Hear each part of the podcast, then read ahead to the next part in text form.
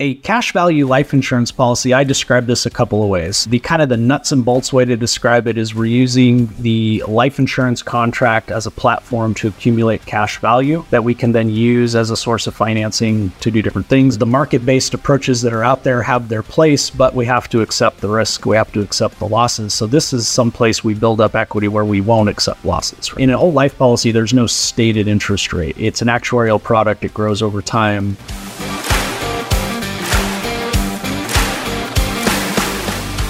All right, John. So super thrilled to have you here with us. You know what? For everybody who's listening, I'd love for you to give maybe a little bit of a background of exactly what you do and maybe some of the history of what brought you to where you are today.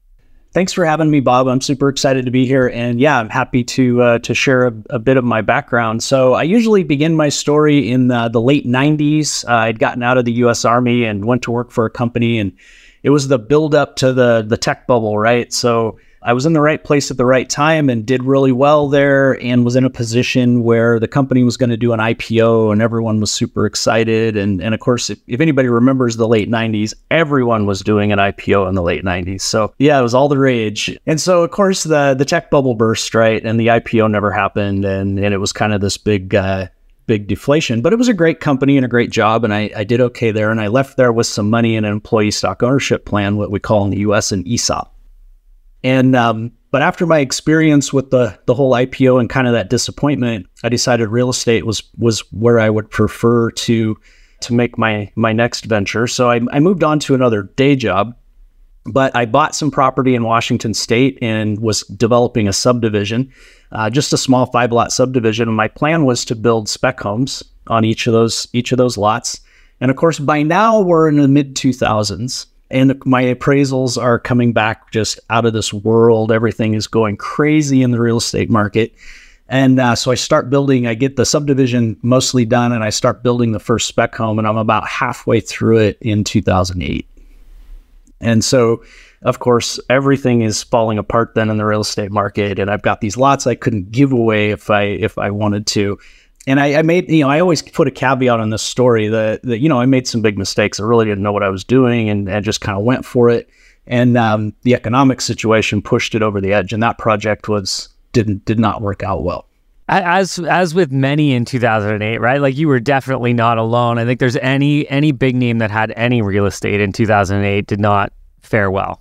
For sure. Yeah. And, you know, as I looked around at the people around me and their, their 401ks and their IRAs and their retirement plans all got, got hammered and the real estate part of it was, was bad. And so just some dark days for a lot of people, not only me, but, it, but I'm, I'm really grateful for the experience today for both of those experiences because they both served as a real wake up call. And it caused me to start studying and learning and reading everything I could get my hands on. And in the course of all of that, I was on a webinar one night, and this advisor, financial advisor, was walking through this example with some people, uh, a couple, and they had their home equity, and he started talking about a cash value life insurance policy. And it was the first exposure I had back then to the idea that life insurance could be anything other than a death benefit. And so that got my attention, and I continued to do more studying and reading, and um, you know, found out that this concept is goes by some names. Bank on yourself is one of the names. Um, infinite banking is another. There's several out there that describe this idea of using cash value life insurance as sort of a wealth building platform. And so I got intrigued by that and set up policies of my own and started using them. And you know, I'd been to a whole bunch of financial advisors over the years, and nobody really described this idea to me before. So I knew it wasn't really getting talked about in the financial planning world. And so I was ready for a career change. And uh, so I, I got licensed, completed some pretty extensive agent training in the concept, and launched my practice in 2012. That's fantastic. And you know what? It's the lead up to you starting your practice in 2012 is not too different from an economy that we're seeing right now. And so, really, you know, I think one of the interesting conversations that we can have as this continues today is talking about you know that type of market and what are some of the things that we can do to make sure that we don't get in a situation like what happened in 2008 banking on real estate. I'm sure you know many of the listeners have real estate right now have started to see those appraisal values drop if there's any refinancing. So it is you know it is a, a risky sort of area that can be very lucrative in great times and very devastating in others, as as you saw too there, John. I'd love for you to uh, to walk us through so the the concept of bank on yourself and uh, an equity filled life insurance policy. What specifically? Because I I know I have a bunch of experience with these as well. So I'd love for you to maybe walk through for the listeners what that would specifically look like and what that type of policy actually entails. Absolutely, I'd be happy to. So, a cash value life insurance policy, I describe this a couple of ways. Um, the the kind of the nuts and bolts way to describe it is we're using the life insurance contract as a platform to accumulate cash value that we can then use as a source of financing to do different things, as well as build a retirement plan out of it, um, or contribute to an overall retirement plan as a component. So that's kind of the very dry, boring, right um, description of it. The other way I describe it is that all we're doing is creating a system. We're all involved in saving, borrowing, and investing. We all do those three things, and we're we're familiar with some of the conventional ways of doing that. Right? We save in a savings account or a bank. We save in a retirement plan. Those kinds of things. We uh, we borrow money from banks for major purchases, mortgages, business, those kinds of things and then, of course, we all eh, want to invest. And that sometimes is the same as the retirement plan. And sometimes we do things like real estate or whatever, but we're all saving, borrowing, and investing. And we use kind of the conventional banking system to do that. What Bank on Yourself or Infinite Banking or any of these other things that it's called is about is using the unique features of, in my case, I particularly focus on whole life insurance contracts that are designed with a couple of riders that allow us to develop cash value, but we're using that unique system to create kind of an alternate way of saving, borrowing, and investing that that is separate from those conventional banking systems that we're all familiar with. But it has some features that gives us some advantages to do it that way. Yeah, and so do you want to walk through what maybe some of those features would be, John? Absolutely. So I really describe this as the base contract or the base whole life insurance policy is the same thing that's been around for close to 200 years. The unique feature of that base contract is that it's going to grow by a larger amount every year for the rest of your life, and there's nothing you can do about it. Right? It's just that's the way they work. That's the way they're designed. They're going to increase by a larger amount every year. Now, what I refer to as modernized whole life is where we now take some riders that we can apply to those base contracts and what most people know of traditional whole life is it takes a long time for the cash to build up, right? It could take 10, 12, 15 years before there's really meaningful cash value in a whole life contract. And that's true if it was all base. But now we can kind of take a modernized approach and we can take these riders and we can structure so that we can actually create a lot of cash value. It could be as much as 80, even more percent of the premium can be available as cash value even in the very first year if we structure these riders correctly. So, unique features there. We can create cash value very quickly now with this whole life contract. And then I think the next unique feature is um, around the world of policy loans. And so essentially, we can borrow against the equity in these policies. And this is where most of, if you go online, you go on YouTube, you'll see all kinds of information out there, and, and it's all over the board in terms of accuracy and there's a lot of uh, misunderstandings about about how these work. So the first thing is I get I get a lot of calls from from folks that have seen something online and they you know they want to they want to borrow from their policy. And first of all, that's a misconception. We don't borrow from the policies, we borrow against the policies.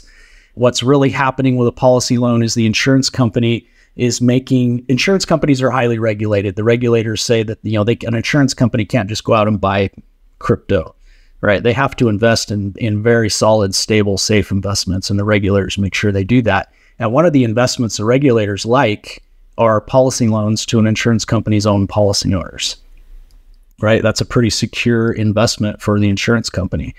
So, what they're essentially doing is they're taking this policy that you have, and the death benefit in the policy is the collateral effectively, and the cash value in the policy is the limit that you can borrow. So let's say we put, uh, I'll just pull a number out of the air. We put $10,000 in a policy. We've got $8,000 in available cash value.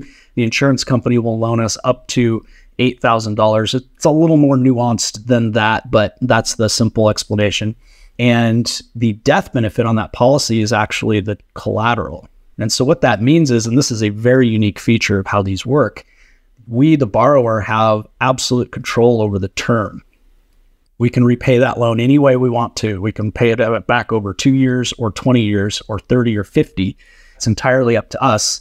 And we can start, we can stop, we can increase the payment, we can decrease the payment. And so if you think about that from a small business environment where we're always trying to manage cash flow, and and sometimes we need more cash flow and sometimes we have more cash flow than we need but the you know it, it's never real consistent. So the ability to hack access to a type of financing that gives you the flexibility to pay on your terms is is just it's a huge benefit. And then the the other component of that is the the interest rates are very very uh, appealing particularly nowadays. Yeah for sure So and and typically too, um, and correct me if I'm wrong. Uh, I think a lot of the primary banks will use those policies as collateral too. Like even if you're business banking, you know, you're going to your business bank, and they'll also maybe not as preferable rates and maybe not as high loan to value as maybe the policy uh, companies will hold, but there are opportunities to use that policy as collateral based on the cash surrender value within those policies. Yeah, absolutely correct. The policy cash values can be used as collateral for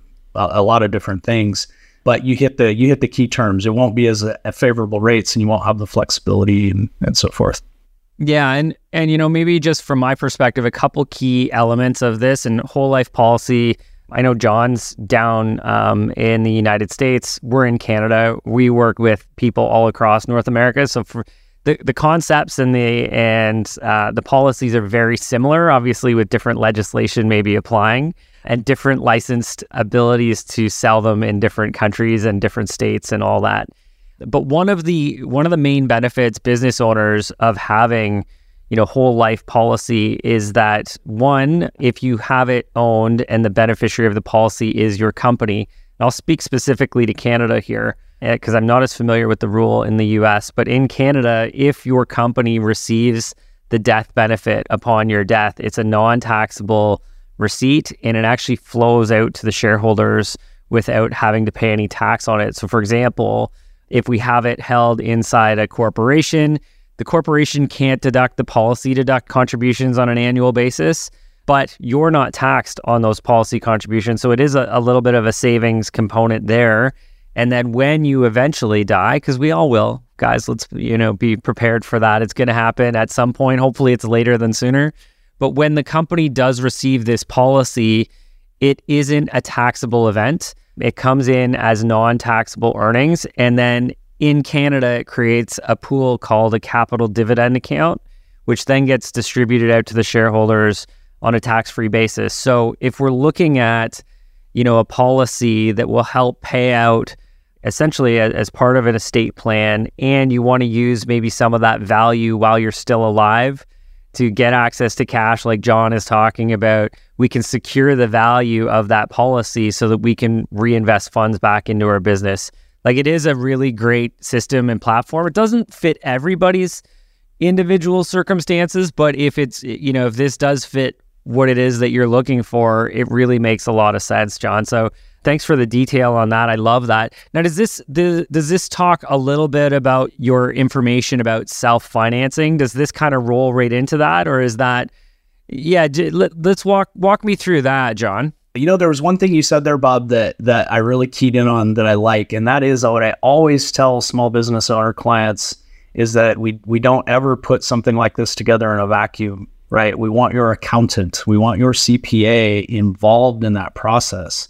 I am familiar, and the rules are similar in the U.S. to what to what you described. Some nuances depending on what the structure is, et cetera. But we want the accountant involved, right? We want those team members as part of this whole process, so that this gets done correctly, it gets reported correctly. Uh, you know those kinds of things. So that I really keyed in on that. That you know you you you have a very clear understanding of of that part of it that I may have a 10,000 foot level understanding, but not a detail understanding. And so the two of us together is is what what makes that it really uh, you can create some really effective strategies that way. Absolutely, it's all about the professional team, guys. You want to have your advisors. One, you want to have your advisors who understand this stuff because it's important, even if it's not specifically applicable to you, right? If you feel like you wouldn't want to necessarily take on this type of policy because it does come with a, a certain element of of cost to fund these things. You still want your advisors to have that as an option for you so that when circumstances maybe change that this is back on the table. And I think it's important that, you know, your accountants, your financial advisors, your lawyers all have a really good understanding of this because even when it comes to estate planning, you know, you want to have a key understanding of how this comes together so that when your will is being created, that, you know, and your estate plan is being created, that all of these items are are put in properly and there's no excessive tax paid or or loss of wealth through some of these transitions. So John, tell me more about this self-financing. I would love to hear it. My pleasure. Um, and so, so basically, we're using policy loans as a means of right. You you build up enough cash value in the, in the policy, and eventually you've got enough in there that you effectively don't need the bank anymore. You're you're able to function as your own source of financing. All kinds of great examples of that. Um, a, a, personal one here recently. My wife and I just build, finished building a home here in Washington State, and as part of our design, we added an, an ADU, an additional dwelling unit above a detached shop that, that's across from our house. Well, we we used a policy loan to finance that addition, that portion of the build. We we now that we've finished it up, we're now renting that that unit um, at at uh, you know twenty two to twenty four hundred dollars per month, and we borrowed maybe seventy thousand dollars out of our policies to build out that that apartment. So from an investment standpoint, being able to self finance that from our policies you know, we, we figure the policy loan will be paid back in about two years from the rental income. And our average annual interest rate over that period of time is going to be less than 2%. So there's no way we could have financed that any other way in any better way. So it's just it's a great example of being able to use these cash values either to fund investments or fund businesses, or uh, it could be major purchases as well, right? But it, I think it really gets fun when it's something that's generating a return. Absolutely, and and cash flowing itself, right? Um, because guys, listen, people love real estate, and hey, John loved real estate at one point too. Uh, still, obviously, has investments. I have real estate investments. They're great. They're not meant for everybody though, but I will tell you, as a real estate investor, you want to make sure that those things cash flow and uh, and to be able to borrow from a policy, which is essentially an asset you've built up to fund another project that cash flows itself, is a brilliant idea, John. So, like, what a great investment strategy, and I, I'm sure you've got you know hundreds of different investment strategies, but that one seems to work really well when you can get a a really good return on real estate. And you know what? Even if real estate markets do drop, guys, you know the value of the rental market doesn't really seem to be going anywhere. And everywhere across North America has this shortage of housing with a lot of the population growth that continues to happen. Like renting is going to continue to be a pretty powerful, you know, investment opportunity for people. If it's a short term and we see, you know, values of, of properties may go down, your rental is still going to stay strong. And I think everybody needs to to to be aware of that. But to be able to essentially self fund through this type of policy or this type of uh, investment situation makes so much sense, especially with the interest rates that John's talking about in here. You know, you're not getting that from a primary bank right now. Prime rates are somewhere around the 7% mark. So, you know, that's not as nice as a 2% investment uh, interest rate, right? Like, you know, I, I am a professional when it comes to numbers, but I'll say that I think everybody can follow me that 7% is worse than 2%, right? That makes sense. Yeah, that's pretty clear. But, you know, essentially in, anything that you would finance, you can self finance once you build the equity in the policy. And that's a different scenario for everyone. There, there are people that can drop large lump sums very quickly into policies and be able to do this pretty quickly and and I would say most people build it up over some time, right? Where they're they're funneling money into the policy year over year until they they reach a point where where they could use it for for various things. Yeah, and and you know one other element, and I think benefit of of those policies, and you know again, I think sometimes they make perfect sense based on the circumstance, and sometimes they don't. But for those that it does, uh, to have that sort of return that comes in within like a whole life insurance policy. I don't know all the details of it, but it, it's typically a, almost like a, a, fairly consistent rate of return that happens inside the whole life policies. Johnny, can correct me there. But the idea is that these returns are also sheltered from tax in there as well.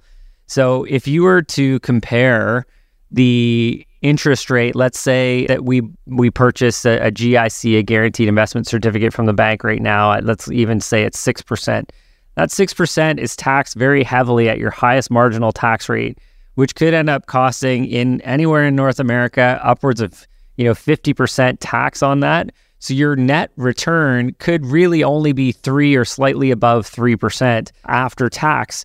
If you compare that to the return that's inside a policy that has no tax on it, you know, the, the returns could be substantially higher as well. John, I don't want to try and sell these for you, but uh, I got to tell you, there are there are a lot of benefits in the right circumstances for these to to make a lot of sense, and and this is likely, you know, leads into a small business owner sort of their opportunity to build wealth and and to do some retirement planning. So, how could we incorporate this into that type of plan, John?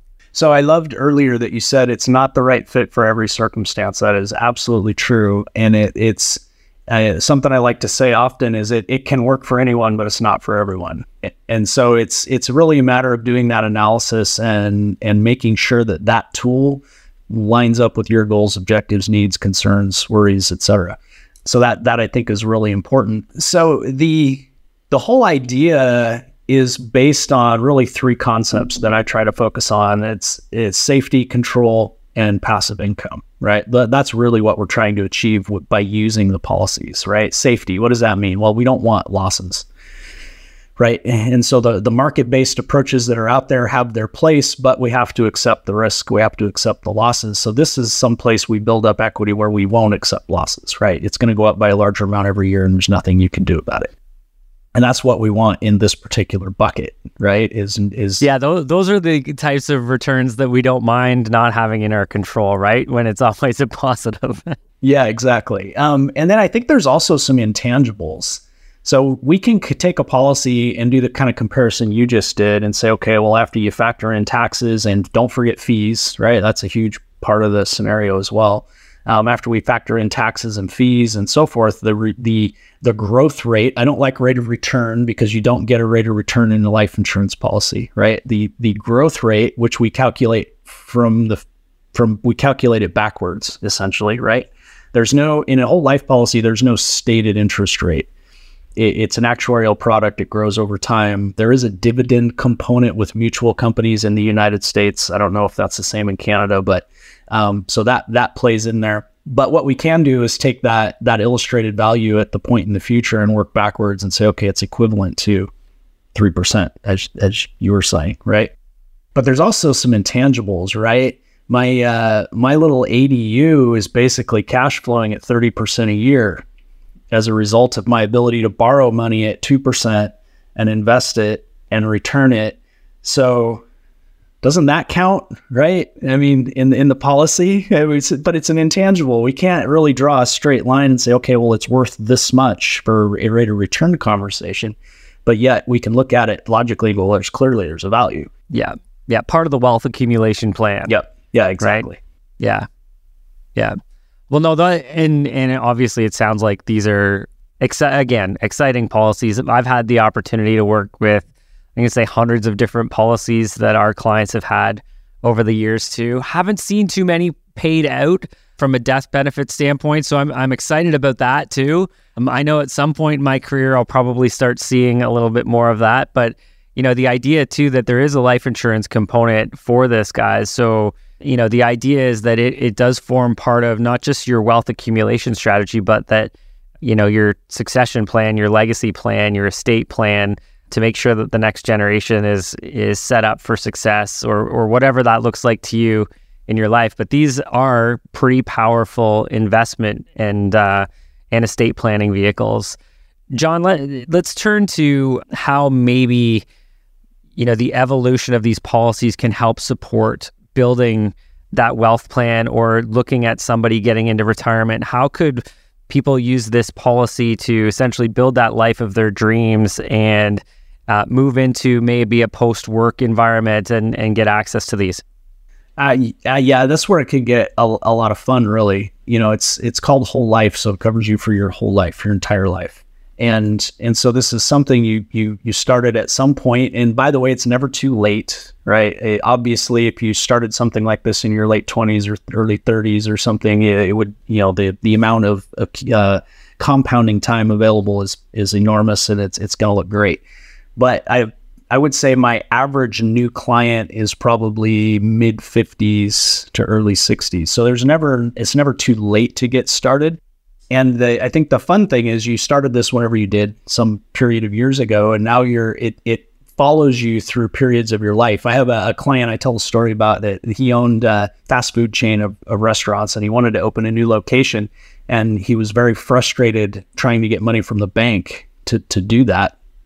And so um, we got together and did a did an analysis, and he he ended up taking some money from another source and putting it in a policy in a lump sum and then borrowing against that and opening his new location with that money. And this was, I don't know, 15 years ago or so. And so he opened the new location. His business collectively had like eight locations, I think, with the new one, paid the loans back to him at, by the way, a much higher interest rate than what he was borrowing the money for. So he had that arbitrage and as well as the tax advantages of that arbitrage, right? Because he's now pulling passive investment income out of his business instead of W 2 or or a pass through income that he's got to pay self employment tax on here. Um, so there were a myriad of benefits to doing that. Well, flash forward 15 years, he's uh, he's winding down. He's approaching retirement, and so now those same funds that have been growing all this time are now being transitioned into how do we turn this into passive income. And in that process, he's opened a couple of additional policies, and and he's now kind of winding towards maybe in the next 10 years the the retirement phase. So what I love about these is they they're they're with you forever. They just leapfrog through the stages of your life. It could be you know it could be uh, helping you with car purchases and things like that at, at one point, and then as it builds up, it's helping you expand a business, and then as it builds, it's it's you know uh, who knows maybe it's buying helping you finance that boat that you're going to take off and circumnavigate the world for a few years when you first retire. I have, lots of climb. I'm an avid sailor, so I love working with sailors, and uh, you know I have quite a few clients that that's kind of the plan they're on, or RVs or whatever it is, right? So we can finance these major purchases to fuel these retirement dreams that we might have. Um, and having the policies there to do that. So I have another client. They again put a lump sum into a policy, and their plan is to buy an RV, tour the US for three years in the RV, come back home, sell the RV, pay the policy loan off, and then start using the the, the policy as as an income source. You know, once they're done with the big adventure. So just a number of different examples on this this policy that has kind of been with you for decades that is is helping finance various portions of your life depending on what life stage you're at.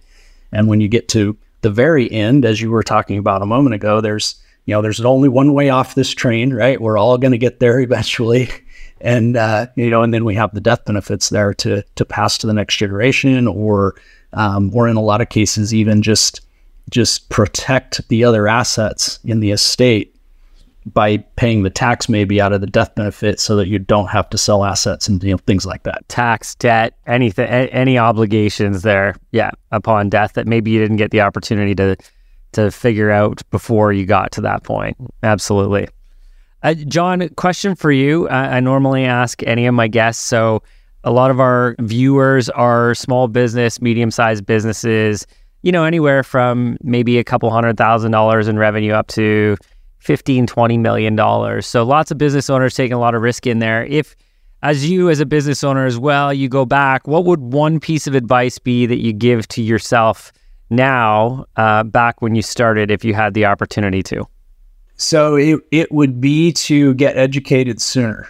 You know i did i did two things back when i first discovered this this concept. I did two things. And and one is i i went back and looked at that real estate development and the money that I put into it, had I put that money in a policy like this and financed it that way instead of putting the cash directly there, I would have had the ability to be my own bailout. Even if the project went the way it did, I would have been able to pay myself back. And and the the thing we haven't talked too much about is the policies are continuing to grow. When you borrow against them, they continue to grow as if you didn't borrow the money. So I would have been able to pay myself back over time and effectively recover all that capital and the growth on that capital, even if it took me 10 years to do it.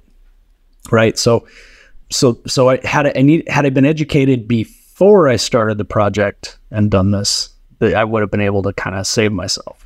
Um, the second thing I did is I went back to when I got out of the military and started working professionally, and I calculated if I had put just 10% of my income or whatever into a policy like this, what would that be worth, eh, you know, at, at that time, which would have been, you know, 20 years later or whatever. And it, it's a big number, right? So it's a scary number. Yeah.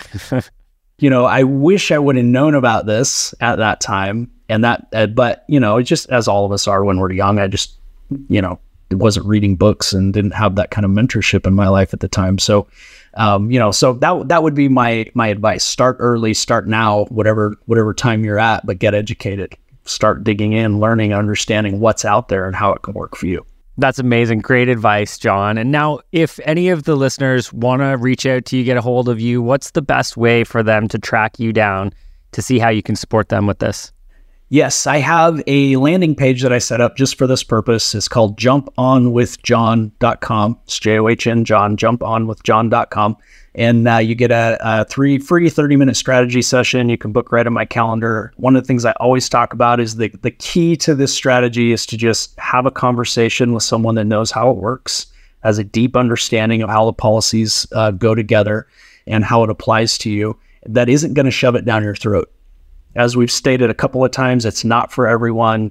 And unfortunately, there are a lot of folks out there that will that will just want to close a sale and and move on. And you need to work with someone that'll that'll take the time to talk to you, listen to you, understand your goals and objectives and concerns, and um, and really help you determine if this is the right tool and if it is how how it works, how it fits. Um, and so that's what I offer. A free strategy session. It's just a conversation to find out if if this is a road you might want to go down.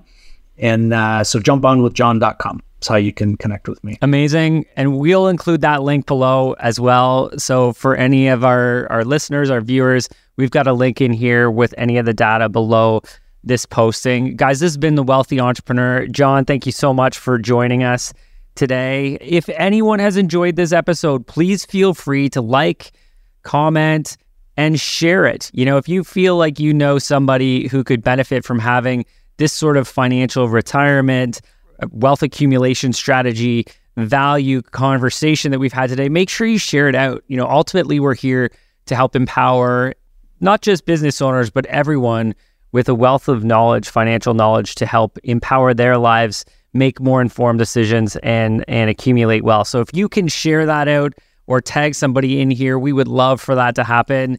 Uh, otherwise, guys, this has been The Wealthy Entrepreneur. My name is Bob Gauvreau. I've been your host. Thank you so much for watching, and I look forward to seeing you again next week.